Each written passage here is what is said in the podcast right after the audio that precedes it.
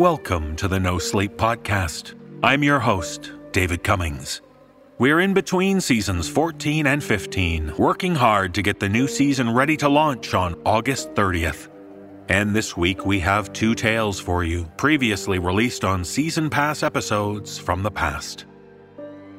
With season 15 starting on August 30th, that means we're only two weeks away.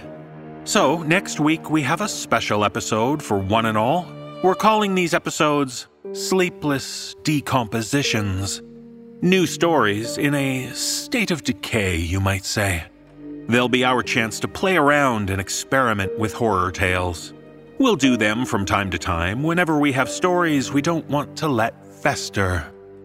So compose yourself and join us on August 23rd for some sleepless decompositions.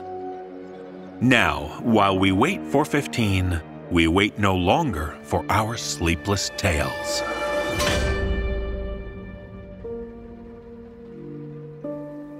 In our first tale, we join Ann, a young woman who finds herself stranded during a road trip. Thankfully, there's a very kind coffee shop owner on hand to offer Ann somewhere to stay. Time to kick back and explore the location, right? Well, in this tale, shared with us by author Alex Gaskin, we discover that it's not safe to go out at night. Performing this tale are Addison Peacock, Mary Murphy, Mike DelGaudio, Jessica McEvoy, and Dan Zappulla. So hunker down overnight, don't go looking for trouble, and whatever you do, don't trust whatever is on the other side of the door.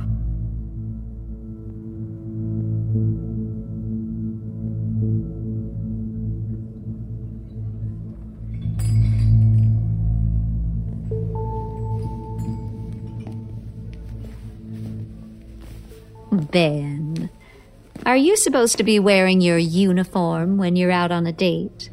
Hey now, I'll have you know I'm here on official police business. It's true. Ben found me stranded by the side of the road and whisked me away with promises of fresh coffee and a break from the cold. I'm Ann, by the way. Lovely to meet you, Ann. I'm Judy. You know, Ben doesn't usually bring stranded motorists in for a drink. I'm just trying to be hospitable while things are slow. Look, if I thought the station needed me, Officer I. Donehue, we need your assistance. Got a 1091D at the Rasmussen farm, and they're giving me an earful about it. Need someone there ASAP.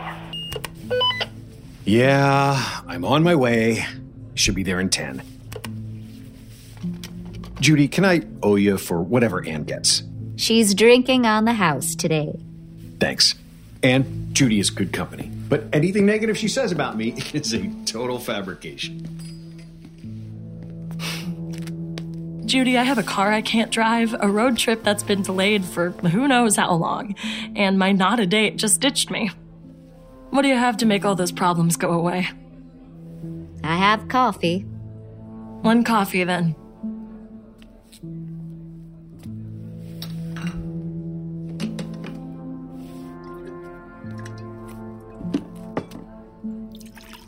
I think I'll join you if you don't mind. Sure.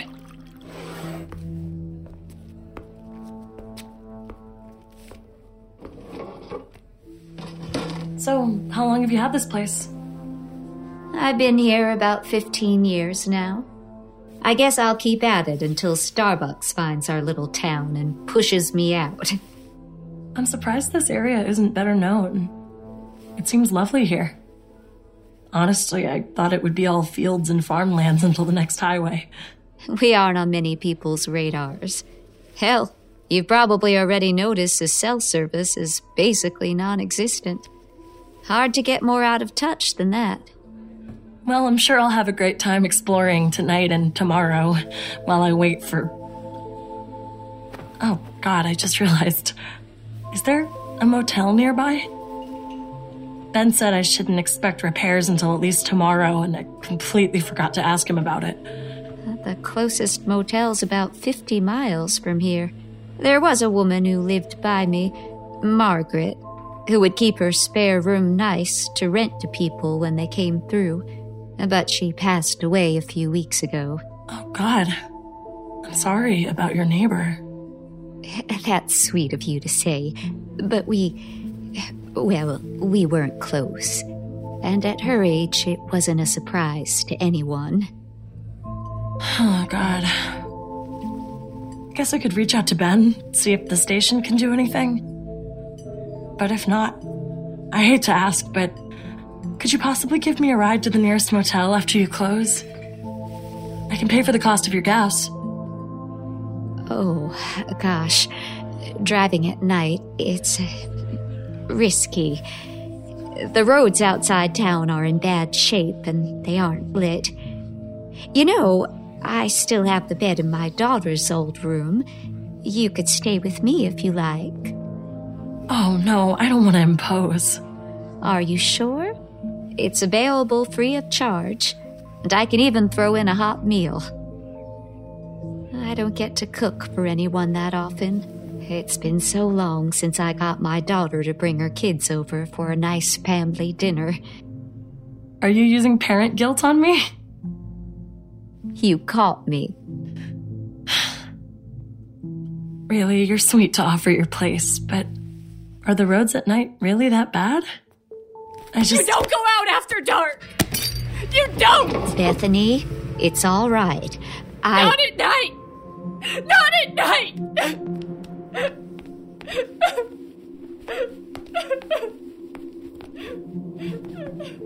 Is she. Is she alright? Her son's gone missing. He was supposed to spend the weekend in Lincoln with friends, but he tried to drive home Friday night. They found his car abandoned at the edge of town, but they didn't find his body. Oh, that's awful. He just disappeared? She must be going through hell. I guess I'm just being naive, but it's strange to think of something like that happening in a little town like this. It just seems so peaceful here. Yes, it really does.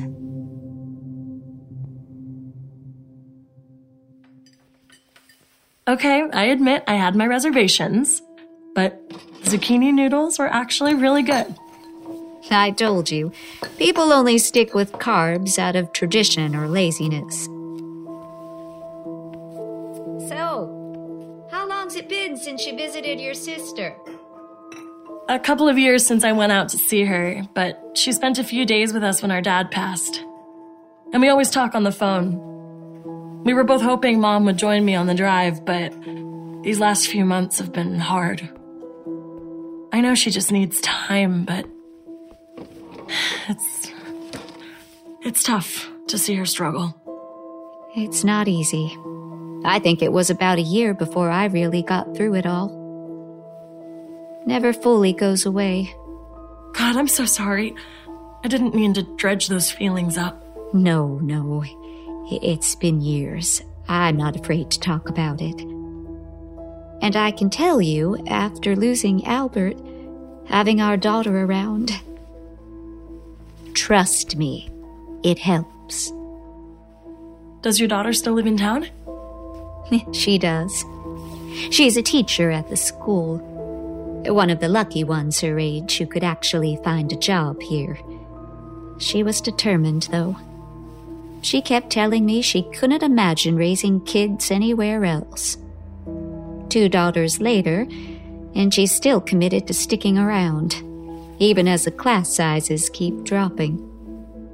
I guess you guys must really love this place. Honestly, I'm only here because she's still here. Really? With the shop and how long you've been here, you'd want to leave? Things are different here now from how it was when I was young. It's hard to look at what it's becoming sometimes. I can make coffee. Would you like some? It's decaf. That sounds great. I'll be right back. While I'm doing that, why don't you look out the window? There's something you should see. Um, sure. What am I looking for exactly? Nothing specific. I just want you to have a look around. It's so dark out. I can't really make anything out. Well, that's actually what I wanted you to see. I told you the roads outside town aren't lit, but it's not just them. There are no lights on in the town. And I don't mean just street lamps either. No stores, no bars, no stoplights. Even homes keep their blinds closed. No one goes out at night here. Not ever. Bethany's son, he knew better than to try. He must have been too drunk to think it through. It must make for some good stargazing. No light pollution.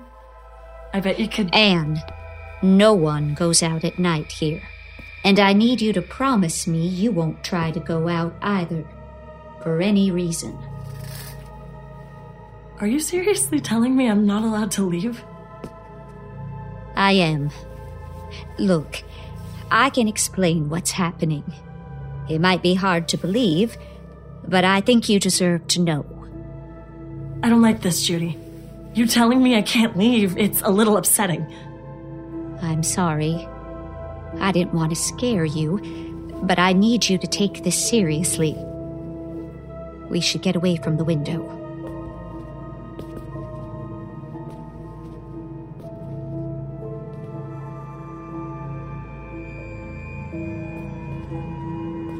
I thought about not telling you, just hoping for the best, or I don't know. It's not easy to talk about. I tried to tell you that our town's been having problems. We're losing jobs, being forgotten, and losing people. But it isn't what you think.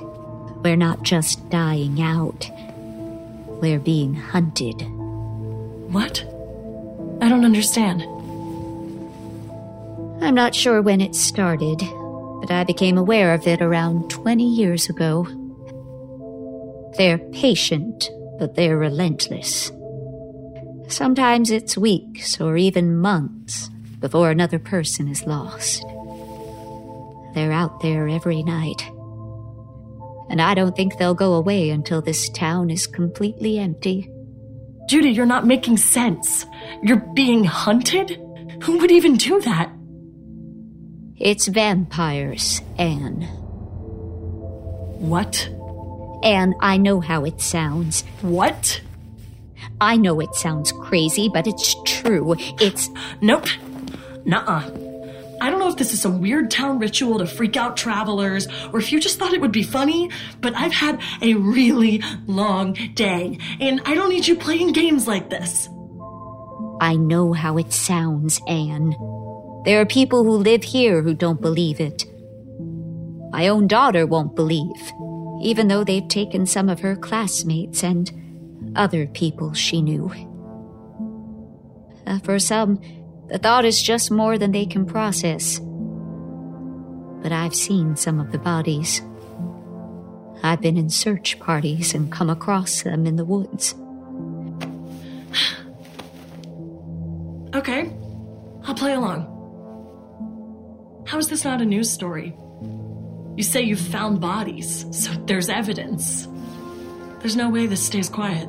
They don't just attack physically. Their presence here affects the residents. They cloud people's minds. They can make you see things and hear things. They can look and sound just like us. That's how they catch people at night. Even people who should know better. Oh, that's convenient. A monster that can look and sound like people and can magically make the rest of the world not believe in them. I think you should take me to a motel. I know it's dark and the roads are supposed to be scary. I just. I think it would be best. Ann, think about what you just saw. Why is everything so quiet and so dark? It's that way for a reason. We don't want people to leave their homes at night. Our homes are the only safety we have. Why do you think Bethany was so upset? Judy, just stop. Don't use that woman's grief to say these awful things. Fine, I'll leave her out. Do you want to know what Ben was called away for? Sure. Fine. Tell me. When a call came in asking Ben to check out a 1091D, he was being asked to investigate the death of someone's animal. And there's only a need to report a death when it's not from natural causes. And I'm sure that happens all the time. A fox or a coyote or whatever gets after a pet or some chickens. I'm not falling for this. The Rasmussens only have one animal a big and remarkably foul tempered bull. Ben can take a report, but he wouldn't even try to track down something that was able to kill that bull. Not when it was so close to sundown. There are no lights anywhere in town. You saw that yourself. If we leave and we get stranded, we're out there alone with whatever it is that did that. You don't have to believe in vampires to believe it's a very bad idea to be stranded outside in the dark with something that can kill a bull, right? That. No. How do I know you aren't making this up? Albert volunteered at the station for years, and I still have his old book with the police codes. I can get it for you if you need proof. Okay, fine. Something might be out there. But vampires? That doesn't even fit what happened. If they made the report this afternoon, their bull must have been killed during the day. The Rasmussens have been out of town visiting their son in the hospital. It could have happened days ago, and they would have only just found out. Well, you're thorough, I'll give you that. You can keep adding these details to your story, but you're not going to convince me that there are vampires. That's just not happening. I understand. And God, I wish I could join you in that disbelief.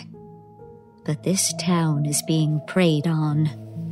Even the people who make the most noise about not believing avoid going out after the sun sets. Judy, please let this go. It sounds ridiculous. I get it. But can you at least trust me that you're better off here than trying to find your way around in the dark? in a community where no one is going to answer their door or check on a scream or ever know you're out there? Can you at least believe me that I'm telling you to stay inside for your own safety? I. Yeah, fine. Sure. That's good enough for me. The door to Tina's room locks from the inside, and the window is sealed shut. I didn't want to take any chances. You know, you actually kind of look like her. Yeah? You'll have to look at the photos of her that are on her old dresser.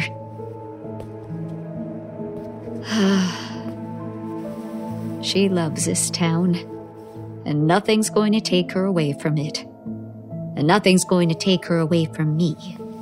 I'm still here to make sure of that and I'll stay until I'm sure my granddaughters will be safe too.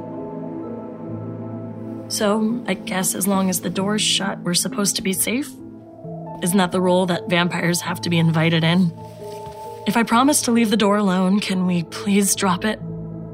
Yes, but it's a little more difficult than it sounds. They can enter physically, but they can still get into your head, confuse you, trick you into letting them in. Even while you're asleep, they can invade your thoughts. I can't help but notice you haven't tried to drink your coffee yet. Yeah, sorry. Been a little preoccupied. Wait.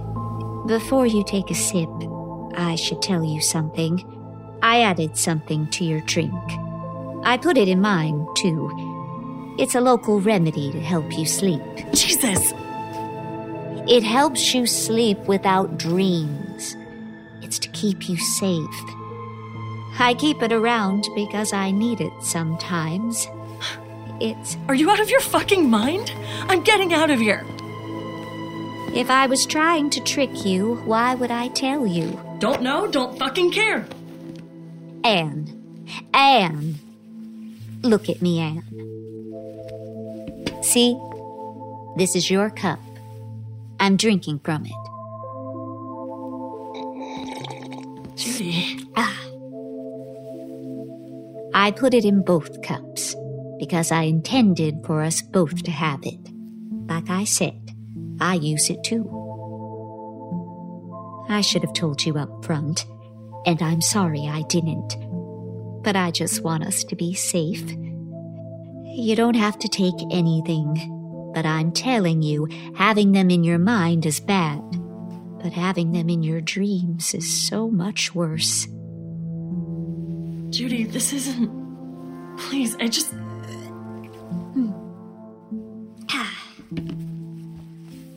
I'm going to bed. It won't take long for me to fall asleep now. You won't bother me if you stay awake. You might even be better off staying awake. But no matter what, that front door stays closed. Please. The bedroom you're in will lock from the inside. You don't even have to see me in the morning. Just leave me a note of some kind and let me know you left safely.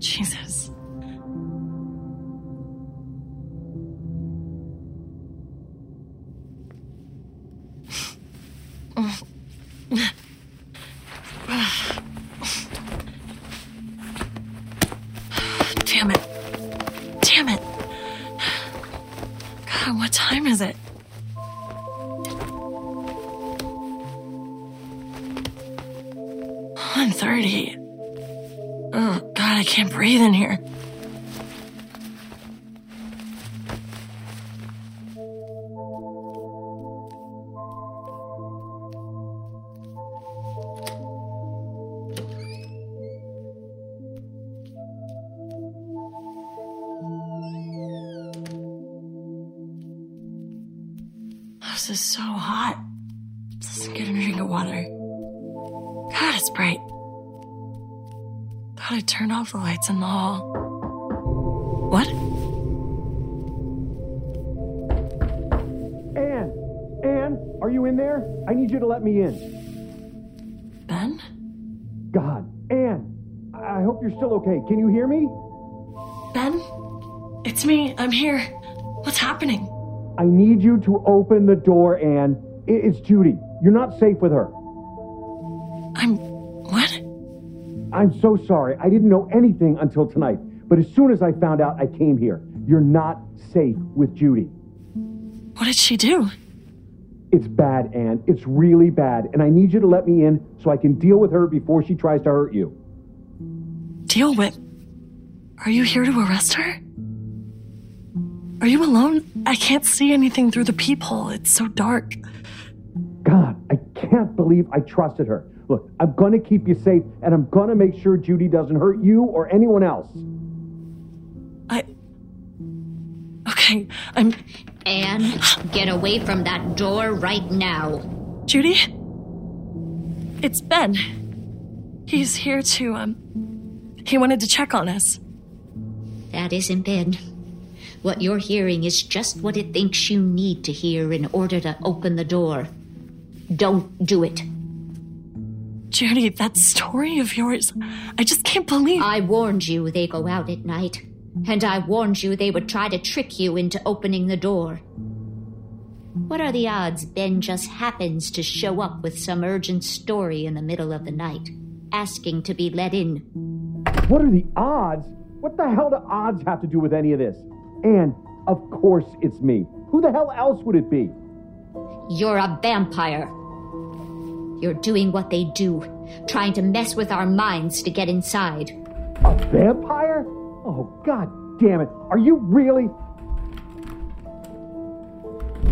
Ann, open the door now. If you let me in, I can tell you what's really going on. But you need to move quickly because you're not safe in there with Judy.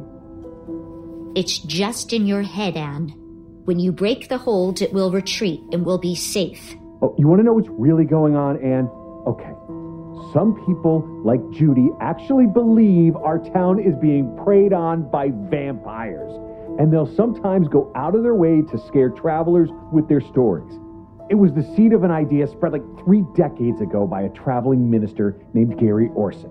He was one of those traveling types who wanted to cash in on the satanic panic of the day.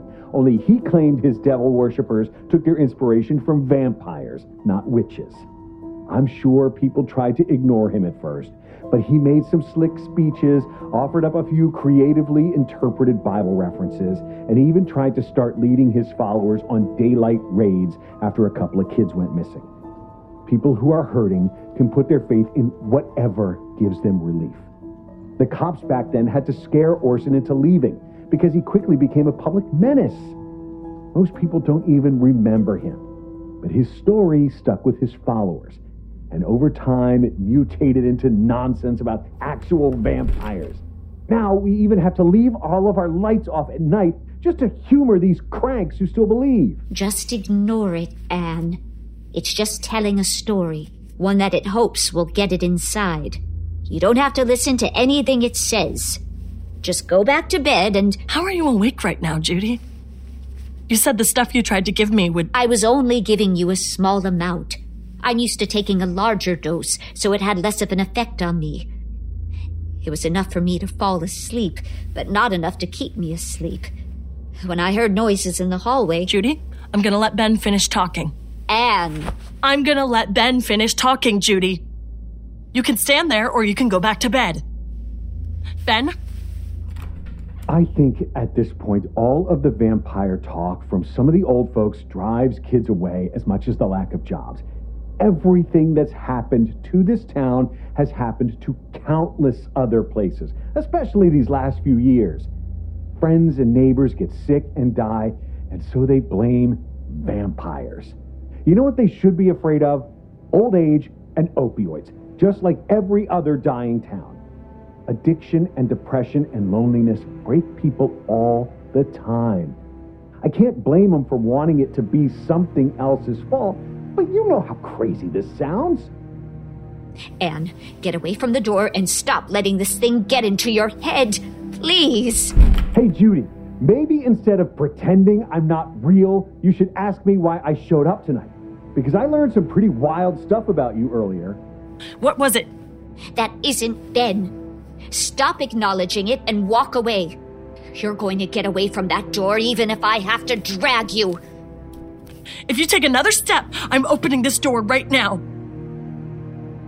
Ann. I'm letting him finish.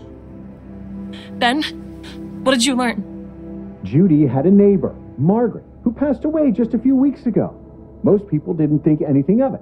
She was old, she was a heavy drinker, people who knew her knew it would happen sooner or later. But what I couldn't figure out was why Judy was the one to find her. I mean, they lived next to each other, sure, but they weren't friendly. And it's all made up. Nothing it says has any bearing on reality. You aren't fooling me anymore, Judy.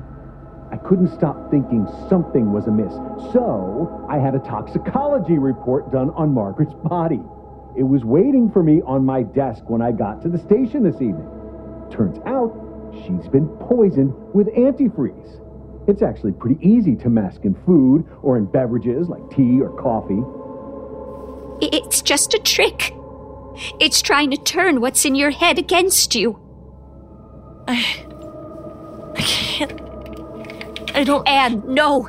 You'll be dead the moment you open that door. As much as we have a lot of people with health problems, it seems like people in Judy's orbit get sick or worse pretty often. Sometimes a person she butts heads with winds up in the hospital. Sometimes a disobedient grandchild is bedridden with stomach problems. Hey, Judy, hasn't it been a while since Tina brought her kids over for one of your big family meals you love to host? Don't you dare say her name! And all that got me thinking. Didn't Albert die off awfully suddenly? Sure, he'd been sick, but he was getting better. And then, drops dead. So, I made some requests. I'm gonna dig up his body, Judy. I'm gonna run some tests on it and see if we can't find out what really happened. Shut up! Just shut up! Ann, none of this is real. Everything it's telling you, it's just a trick. This isn't Ben. I know how it sounds. I'm still having a hard time believing Judy is capable of murder. But isn't it a lot harder to believe that vampires exist? Look, you've got two choices here, and one of them is literally impossible. I.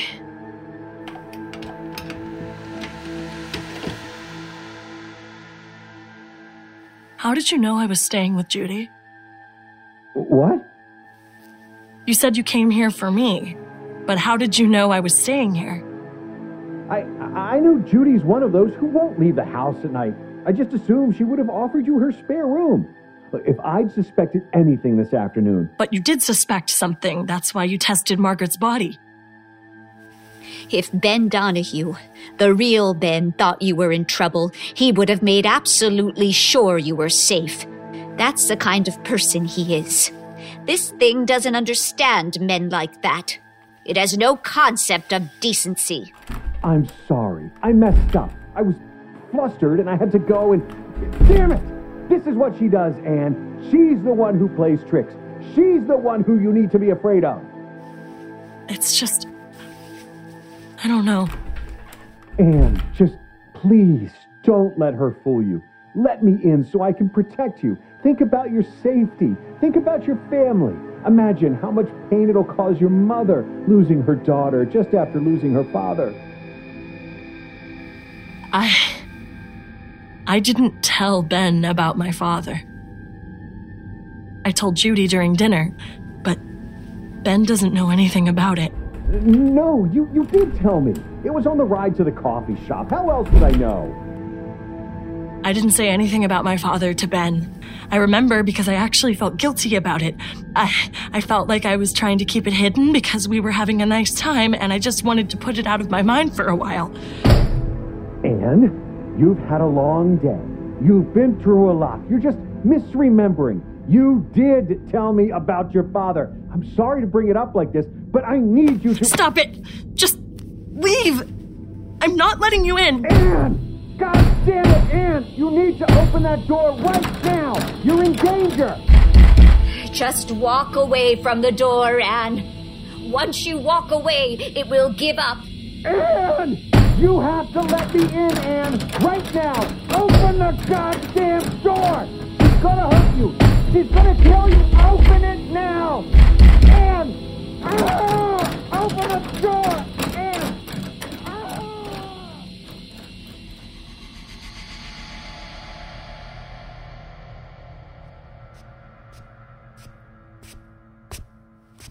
You added it? I did. I put in just enough to help you sleep for the rest of the night. No dreams.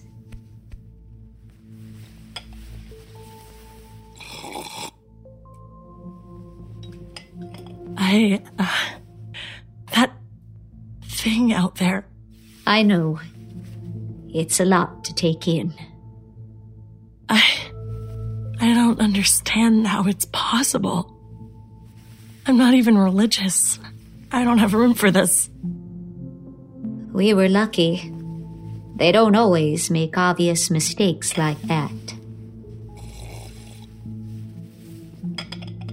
But, but what do we do? If these things are out there, they have to be in other places. How do you deal with it? One of the advantages of being in a small town like this is that there wasn't much of a nightlife to give up.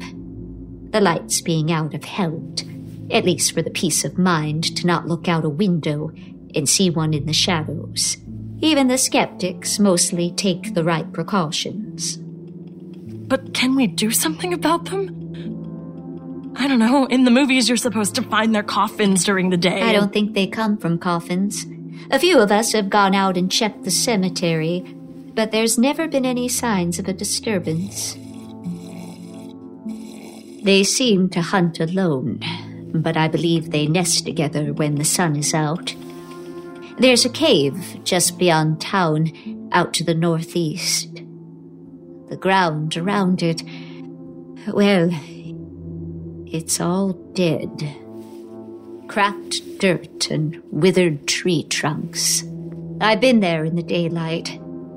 You could feel the change in the wind when you get close. It sours. The air hurts your lungs. I believe it's where they go during the day. You went out there? Why? After Albert died, I was the only one to look after Tina and her girls, who were still so little. This was after Tina's husband. I'll put it this way Albert passed from natural causes. My son in law didn't. Tina's convinced her husband abandoned them. And I think that idea is less painful than believing he could have been killed by those things. But I had to make sure I could protect them. So I tried to study them, asked around to other people in town, did as much research as I could, though most of it was worthless. I found the cave by looking at aerial photos of the land around our town. That one spot was so empty of life, it just felt like the right place. You wanted to confront them? I thought I might be able to, but it's hard to tell how deep that cave is, and the protection from the sun might make them able to defend themselves. An attack was too risky, but I couldn't let them hurt Tina or my granddaughters. I couldn't. What did you do? I made a couple leaps of faith. If they can reach into our minds, I thought maybe there was a way to talk back. And if they nest together, there might be a leader that coordinates their behavior. So I tried to reach the leader, and I offered it a deal. Something to convince them to spare my family. A deal? What was the deal? that I bring them offerings whenever I can. Offer? Oh no. Oh, Judy, no, I. I'm sorry, Ann. I hoped I wouldn't have to.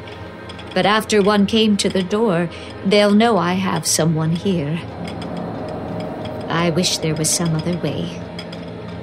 Judy?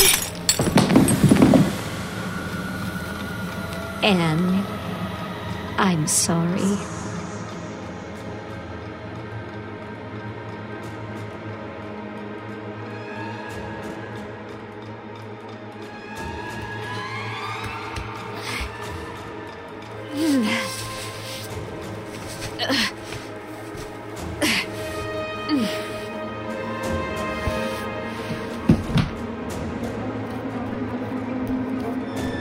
The medicine stops you from dreaming.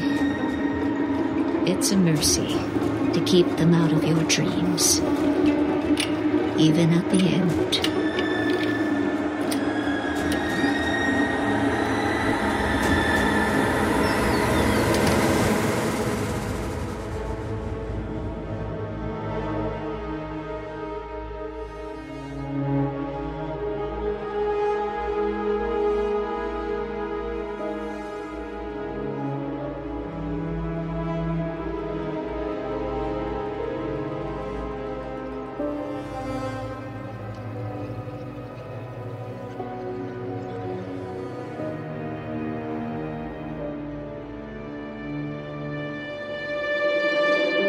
In our final tale, we delve into a somewhat familiar area of entertainment podcasting. Yes, some of you may have heard certain horror podcasts, but I can guarantee you haven't heard this one. It's a paranormal urban exploration show run by one Lester Holland. And in this tale, shared with us by author Carson Winter, Thanks to an unknown archivist, we're able to listen to the final ever episode of this mysterious show.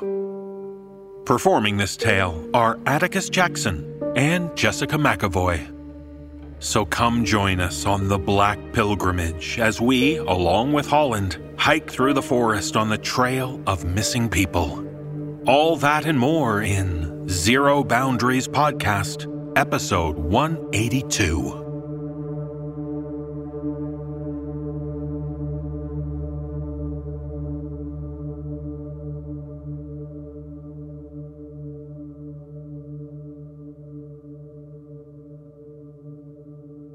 Editor's note. The following was painstakingly transcribed from Lester Holland's digital recorder. We have done our best to preserve his voice for ease and accuracy of analysis.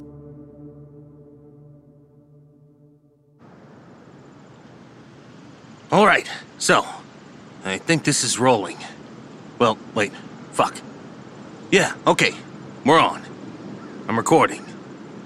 Can I even say rolling anymore? Is that allowed? Does a digital recorder roll?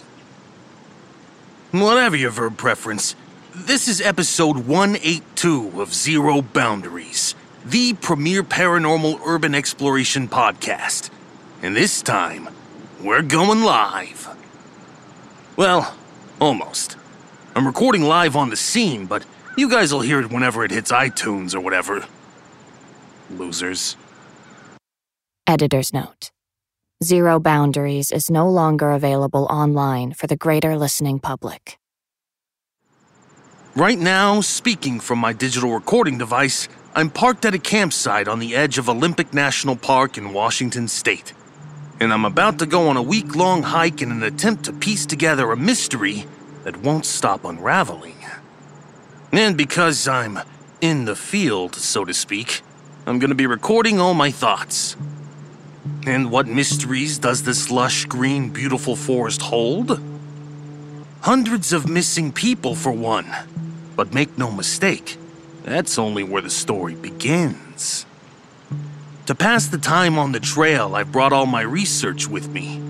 Throughout the next week, I'll lay out everything I know about the Black Pilgrimage while, drum roll, I'm actually walking it. I take my first steps on the trail tomorrow morning.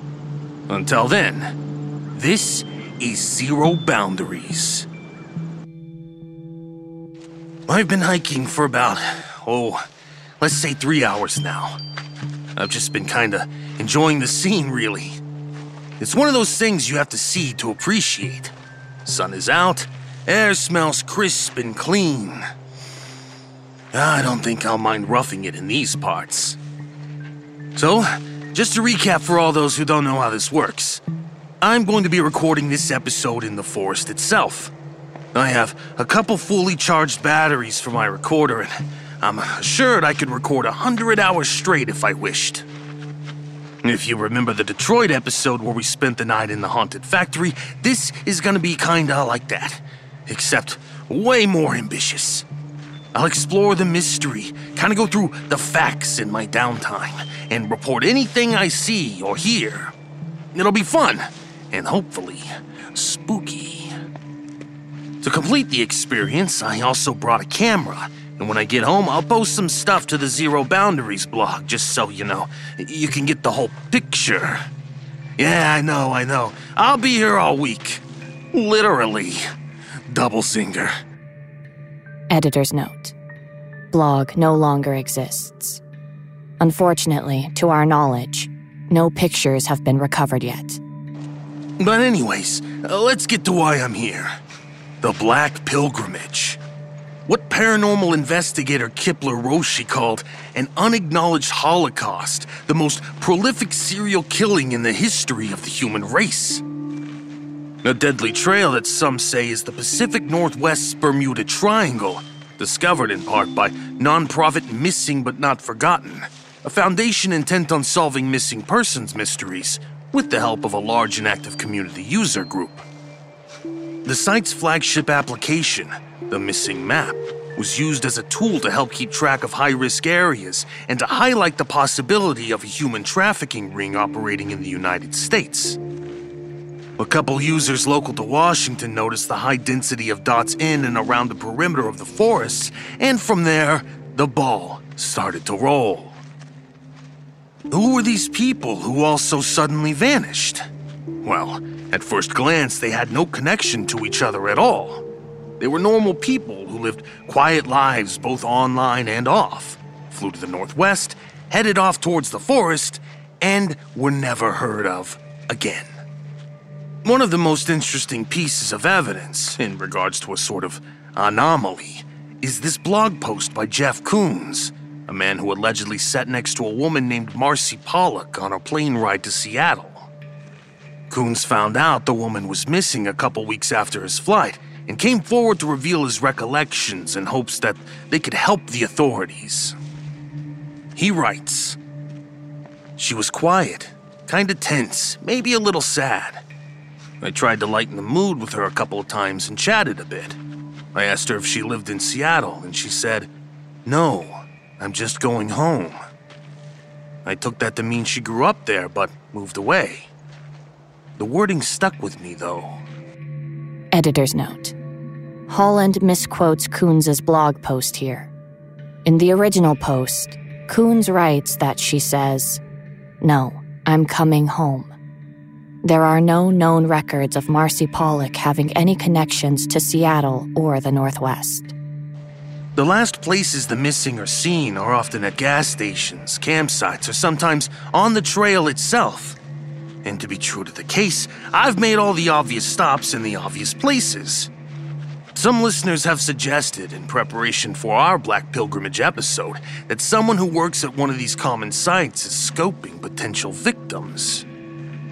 If this is true, I've left a strong enough trail for anyone to follow.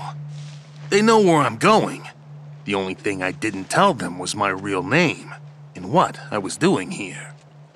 Editor's note This was Holland's first misstep. The pseudonyms he left at various hotels, restaurants, and gas stations obfuscated his comings and goings. He chose intentionally bland names like Robert Brown or Jeff Williams, names found at other registries in the area, thus widening the search when it could have been more focused. According to my map, I've made it to my first real stopping point today. Time to set up camp. Tomorrow, I'll tell you all about the little mystery that's guiding my journey and how it connects to the Black Pilgrimage. Peace out. I'm eating breakfast now. I'm eating the good shit. Baked beans cooked over a campfire. Authentic smoked in flavor. The night was quiet. I heard a couple of animals, but nothing too Blair Witchy. Slept pretty decent, but I'm a city boy. And I reserve the right to be tore up from a day of hiking. Anyways, I said yesterday I was at my first real stopping point. Which means I should probably talk about the map. If I were to describe it to you, you'd think it rather unremarkable. The map itself, or my copy at least, is a print off of a scan, an old map of the national park with heavy black vein like lines hand drawn over the illustrated topography. Each vein ends in the near center of the forest, reaching like a tendril from its edge to its darkest depths. These are the trails. They all lead to the same black dot, and they all have a number of disappearances attributed to their entry points. This is the McAllister map. This is what is leading me onward. For 15 years, the McAllister map has been passed around on the internet as a lesser known piece of internet folklore. Some users of sites such as 4chan and Reddit recall seeing it posted occasionally, dating from around the early millennium onward. Much of its rather limited popularity came from its unnerving visual factor. Basically, if you look at it, and I'll be posting this to my blog along with any other pictures I come up with, you'll see that it looks pretty creepy. But initially, anyways, that was the problem with the McAllister map. It didn't have any real staying power.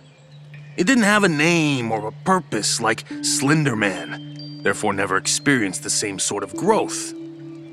Back then, the names floating around were sillier and more decidedly horrific, like Satan's Eye or Worm Waves. It wasn't even widely acknowledged as a map back then. Not until a user from a forum dedicated to unsolved mysteries commented that the map was of Olympic National Park. From there, one map was connected to the other, and the fervor began. Internet researchers pinpointed the first sharing of the map back to 2001 in the golden age of online piracy. It was posted to an anonymous and now defunct image board at 9:36 p.m. October 12th. There were a couple of comments, all of them lowercase, misspelled, and not altogether too interesting. But someone who saw it there downloaded it and then included it in a file titled creepy.exe. Now, it was not actually executable, but simply an image gallery. Most agree that the title was likely written by a kid who thought it sounded techie. The file contained a host of typical creepy images, one of which was the McAllister map. Creepy.exe became a starter kit of sorts for kids on the internet, and this is when the image started to spread, albeit modestly. But once the Black Pilgrimage became a specifically Northwest phenomenon, the map took on a new weight as users noticed similarities. The comparison took minutes to make, and pretty soon commenters were pointing out that both depicted Olympic National Park and, more disturbingly, the entry points on the McAllister map correlated with the largest congregation of dots on the missing map. People began to wonder how it came to be, what it was, and when it was made. Well, the first clue was the map itself. Not what was drawn upon it, but the original untainted map. Users matched it to a road map published in 1952, stocked in gas stations and convenience stores across the United States.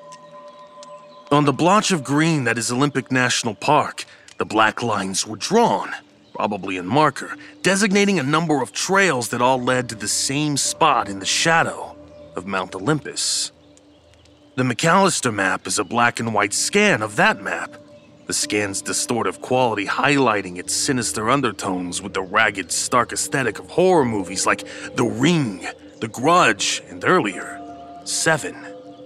This coincidence, along with the growing mystery surrounding the Black Pilgrimage, cemented the McAllister map as more than just a map, but something innately sinister.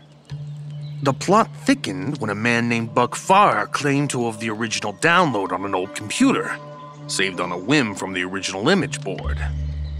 Farr said, in a now lost but endlessly screenshotted MySpace post, me and a friend, way back in the pimply ages of middle school, used to use the site as a discreet way to share pictures of, well, porn. It wasn't as widely used as 4chan, so it felt a little less skeevy, too.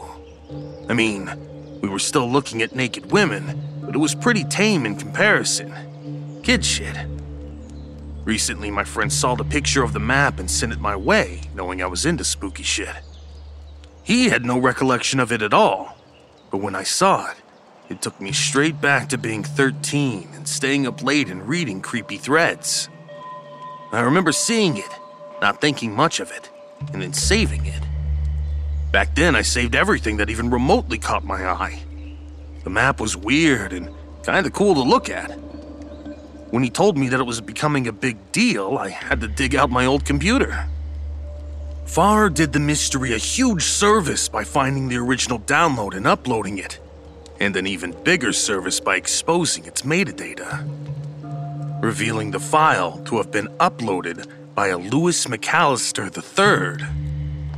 All it needed was a name, and the McAllister map became canonized into internet folklore. We're gonna switch gears before we get back to Lewis McAllister, but remember that name, because it's not the last time you'll hear it. On each trail, or veins as they've started to be called, are smaller dots. Internet commenters called them uh, blood clots. Charming, right? Well, I've been hiking for a while now, and I think I found my first blood clot. Should just be over the hill here. So, no one actually knows for sure what these represent, but as we get deeper into the tangential material surrounding the Black Pilgrimage, the McAllister map, and the damned abattoir, more theories will present themselves. The general consensus is that they're pit stops of some sort. Either way, we're about to find out for sure. Very soon. Editor's note Holland mentions the damned abattoir, but never speaks about it at length, save for a few allusions. It is not yet clear whether Holland acquired a copy or is using what he has seen online as a reference point. Holy shit! I. Oh my god! This is amazing!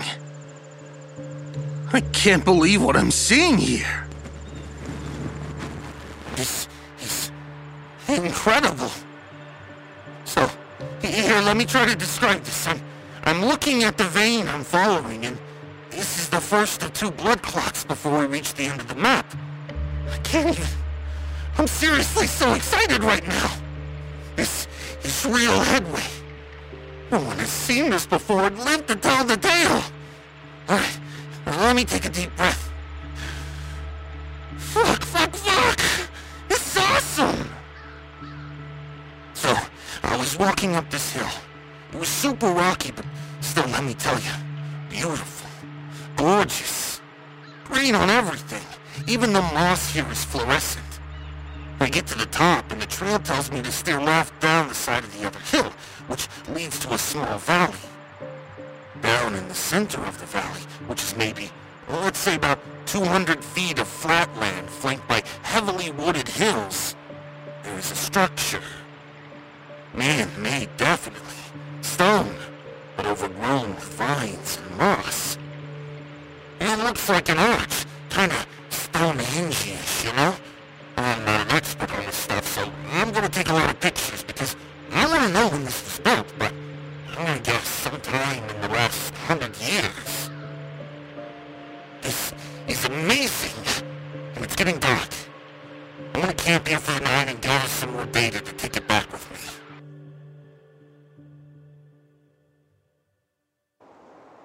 All right, it's morning. I'm still alive. No devils whispering in my ears. Although I'm pretty sure someone did walk through my camp last night. But I'm thinking it was probably just another hiker. Freaked me out a little bit when it happened, but what are you gonna do? I'm in the woods. People hike. Just for the record, I didn't see the hiker, but I did hear him, and I can see his footprints right now. I'm taking some more pictures for the blog, just in case. Just to be clear, I'm not fearful for myself right now. I'm more concerned that I'm documenting the latest victim to fall into the Black Pilgrimage. So, hopefully, that's not what's happened here. Either way, time to break camp. On the trail again, saying goodbye to our first blood clot. Looks like my trail is taking me in a different direction than the footsteps of our fellow traveler. Am I a pussy for saying I'm relieved? Yes? Fair enough. Changing gears here. Another piece of the puzzle. More fodder from message boards of the days past. Remember when discussion boards were big? Before all discussion was centered in Facebook groups. It's a thing of wonder, really. I'm on the trail right now, so forgive my foot stomping in the background. This next thing, I actually knew about this before I ever got into this black pilgrimage stuff. Way before. The Zero Boundaries listener actually tagged me in a story, and I thought at the time it was a cute mystery. Small potatoes, but still intriguing. It was a video pulled from a local news broadcast out of Bismarck, North Dakota. A little fluff piece surrounding a 73 year old blind woman who paints. We talk a little bit about her art, why she chose painting, her struggles with her disability, and her can do optimism. Meanwhile, they cut to some folks who I assume are from the Bismarck art scene, and they all have some really nice things to say about her painting technique. Nice, right? It's a fun story that you could probably see your local news running too. The paintings are no great mystery. They tend toward the abstract and are almost purely expressionistic. She is blind, after all. But they do have a very nice raw quality to them that makes them appealing. Well, there's one scene in the video where the interviewer is standing in Abby's studio and, and they're talking about her art.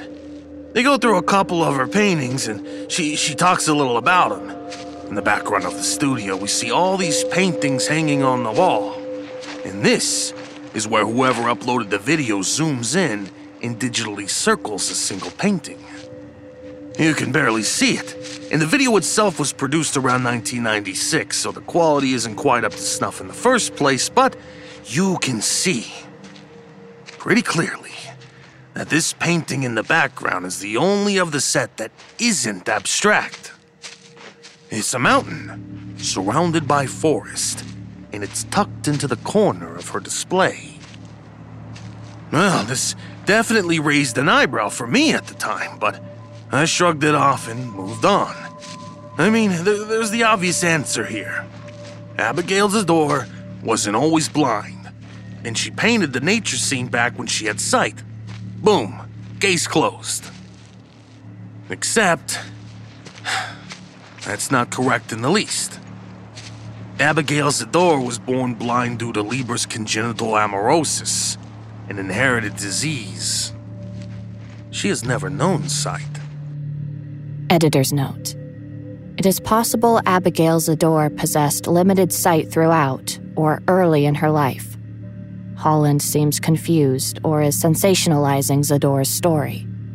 However, it is still a remarkable feat for her to have painted this piece. Either way, it is suggested that her sight is in parallel with the damned abattoir. With that in mind, new questions emerge. Did she actually paint this? Was it purchased? Would a blind woman purchase someone else's art? Does she personally enjoy art, or does she like the way it allows her to express herself? One of our users went online and did some research. FreshJack13 found a great number of her paintings on a big cartel site run by her surviving family. Abby died in 2004 and wanted her paintings to be sold cheaply to people who would have appreciated them. Well, what do you know? The mountain painting wasn't there. And for good reason, too. It was sold four years ago.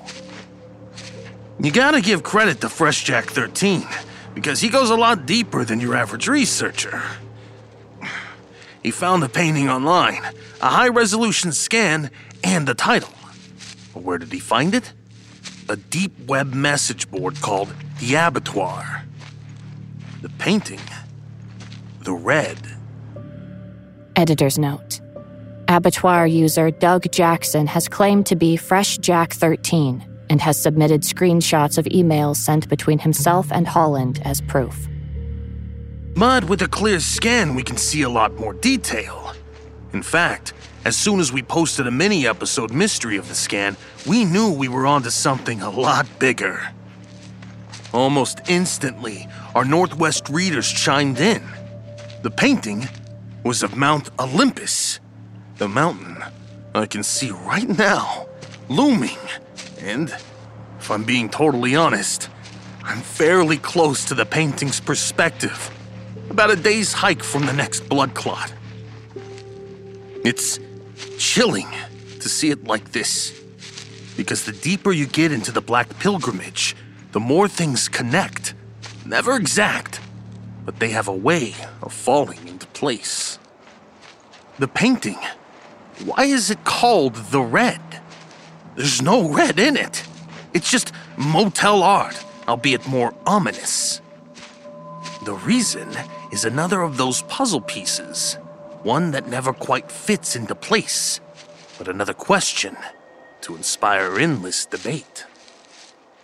But let's deal with the abattoir first hidden in the deep web, discovered by FreshJack 13 from a lone link in an occult forum that's been dead for about a decade, is an old school message board centered around a mystery. Well, that's not quite the right way to put it. Uh, it's populated by devotees of a mystery. Anyways, the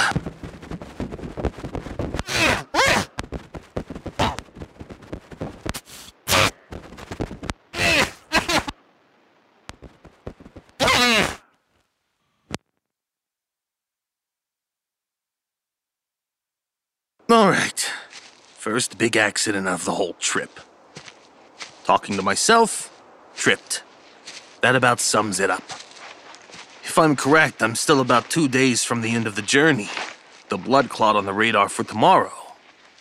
I'm just torn up right now. I fell down into a, I don't know, a ravine? Is that right? I guess so. Hit a lot of trees on the way down. I might have twisted my ankle, which is the majority of the pain I'm feeling right now, but hopefully it's not actually sprained.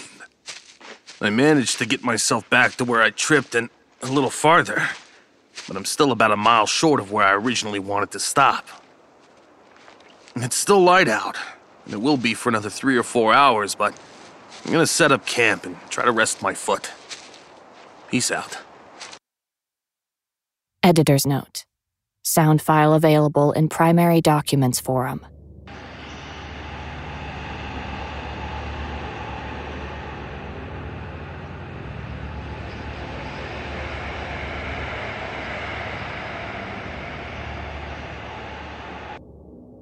Editor's note. From here on out, Holland starts to sound fatigued, possibly dazed from the encounter he had the previous night. This could also be a compounding of factors, including exposure to the elements and potential injuries. From the damned abattoir, they walk and they shamble through the woods like a flock of sheep. They walk all day and they walk all night, and I smell like bourbon and brains. I don't know what to think anymore. I was afraid to leave the tent this morning, you know? I didn't want to get out of my fucking tent. I'm taking pictures of the footprints, all that kind of stuff. I know I need to, but it's hard because right now I'm not sure. I'm just gonna keep doing what I'm doing. But make no mistake, they were here. I can see the footprints, about ten of them. And they were all around the tent. And they were talking to me. But I don't know what they were saying. Would it be cowardly to just convince myself it was a dream and move on? I'm kicking myself for turning on my recorder at all. Yay, Zero Boundaries podcast. Premiere Paranormal. Editor's note. Holland trails off and says nothing for 43 seconds. This is a lot harder than I thought it was going to be. A lot harder. I'm gonna eat something, and then I'm gonna go to the next blood clot. God help me. I am a stupid man. I'm a little shaken up still. It's hard to describe how I'm feeling because, well, I've never had to feel anything like this before. I'm isolated. Like, really isolated. If I wanted to get back to civilization, I'd probably have to hike a good 50 miles. I mean, it all fits together, right? That's what makes a good mystery. Is that at the end you you can see the pieces fall into place. Well, right now, I'm wondering, you know. What if this isn't a good mystery? What if this is bad mystery? I'm getting tired. I've only been hiking for an hour and I'm tired. I'll try to push through. God, where were we? Oh, yeah. The abattoir is a forum on the deep web, a scary term for the internet that isn't part of the search engine databases. Imagine all the websites you go to being on uh, a map. Wait. Sure, a, a, map. Not the map, but a map, like a road map. Uh, it's all documented you can trace the lines, outline it with a marker if you want, make stops along the way. But now, imagine some cities haven't been put on the map yet. And to get there, you just need to know how to get there. Well, that's the deep web. That's the abattoir. It's not cataloged and you won't find it on any maps, but it's there. And this is where we start to go deep. Maybe too deep, if you ask me. The abattoir is a dedicated forum for everything related to the Black Pilgrimage. If we'd found it a long time ago, we'd have saved a lot of legwork. But the truth of the matter is that it has to be already known about. It's it's like the chicken and the egg. How do you find a way to know something you're already supposed to know? God, I feel like I'm gonna be sick. You know, all those women who write to serial killers, the ones who fall in love with them? The abattoir is a lot like that. The masthead is made up of the faces of the missing. Now you think, like, maybe it's like uh, for remembrance. They're trying to help the families or something. But look at the name The Abattoir. Do you know what an abattoir is? Do you? It's a slaughterhouse, man. Editor's note. It is possible that Holland is congested here as the tone of his voice changes. Some users claim to hear sniffling too, after the masthead, and later during eloquent user speculation. Users are split on whether the congestion is emotional or viral. This is the slaughterhouse. The forest. A giant meat grinder. They have threads upon threads with thousands of pages of eloquent user speculation. We were talking about the red, right? Well, they know all about it. They've deconstructed the technique, have a rough timeline of when it was painted, and they know who bought it. Remember McAllister, the kid who uploaded the map, the one who gave it its fucking namesake? Well, guess who bought the red? Go ahead. Fucking guess. Another McAllister. The second this time. His father. It just keeps going deeper. You can ask yourself why. You can ask yourself why so many times, but it never comes together. Everyone wonders what they're doing now, who they are. You don't need the abattoir to figure that out. You don't. At the age of 15, Lewis was found guilty for the murder of a 12 year old girl. Before that, he was known as a quiet kid with a good family. That's right. Ask anyone who knows them. The McAllisters are a good family. But then again, most of those people aren't on the abattoir, right? Editor's note most users remain anonymous. Lewis was quiet. His mom and dad were around a lot. They were decently upper middle class. But Lewis would sometimes act out in school. Some people thought he had undiagnosed ADHD. Sometimes he'd act goofy to get attention. And then, one night, he lured a younger girl out of her house and killed her in the forested area of a nearby park.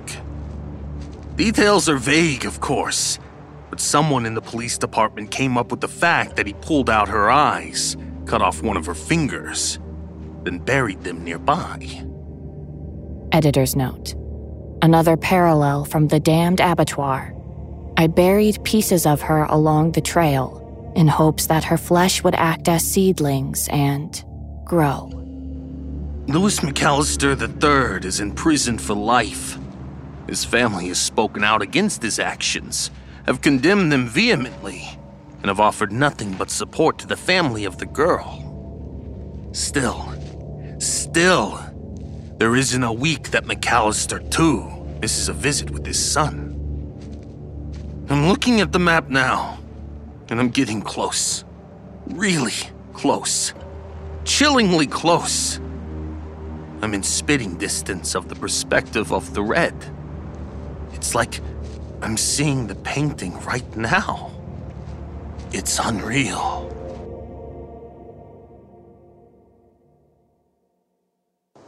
The ground is quicksand, I guess. I'm at a loss for words. I'm looking up, right now, at Mount Olympus. I feel sick. I feel tired. I feel out of my element. And right this second, I am seeing the red in a way no high def scan can ever represent. But the ground, it's like a marsh. I'm at the blood clot, the exact same perspective Abby Zador painted. Jesus fucking Christ, the exact same. It's. I don't know what to say. There's no structure, nothing man made, just this marsh and the view. I can't tell if I'm underwhelmed or terrified. I don't know what I can say about any of this anymore. All I can think about is the fact that I'm starting to warm up to the idea that I might not make it out of here. Is that dramatic? Too dramatic to say? Maybe. Maybe. I might be stuck here. I might be the. Editor's note Holland exhales slowly, theatrically, even. Some users believe Holland had already prepared this line before he entered the forest and is now using it, regardless of his dire situation. I might be the latest Black Pilgrim. I don't even know what to think about that. I can see it now. My face, my smiling face will appear in newspapers. They'll take quotes from my friends. They'll ask my family what I was like growing up. All this will be published. Then it will be forgotten. And the only place I'll survive is on the abattoir. They might even put me on the masthead. They'll plot my course and imagine my terror at what I might have seen. What might have happened to me. You know, on the abattoir they have a forum called the Goodbye. You know what they post there? Well, it's right there. Right there in the name. It's just a natural extension of the hobby. Once you start researching the Black Pilgrimage, eventually you'll want to take the trip yourself. Once you read the literature, once you see all the facts, the mysteries become too great. And when it's time, when you finish your tattered copy of The Damned Abattoir, when you've discussed the disappearances until you've memorized all the canonical victims, when you've seen the red, when you've read about the McAllister murder, when you start changing your desktop backgrounds to pictures of the forest, when nothing else interests you, you say goodbye and venture onwards as a fellow pilgrim. The marsh, I think it's moving.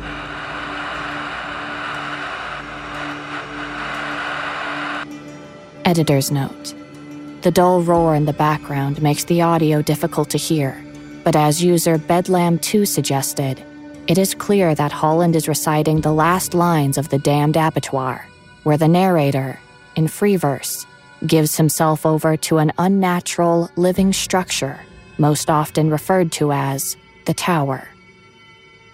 Bricks, mortar, sealed and stuck with dice and pinups. We build. We build. Forever. End of transcription. Editor's note. Tape was found 24 miles in, following the McAllister map's trajectory, starting from vein 4 with some minor deviations. The above was transcribed for ease of analysis. Lester Holland was never found by authorities, but this recording was found and sent in by user the last underscore 45. Please do your due diligence and keep these materials off the greater web. All materials are presented to you by The Abattoir.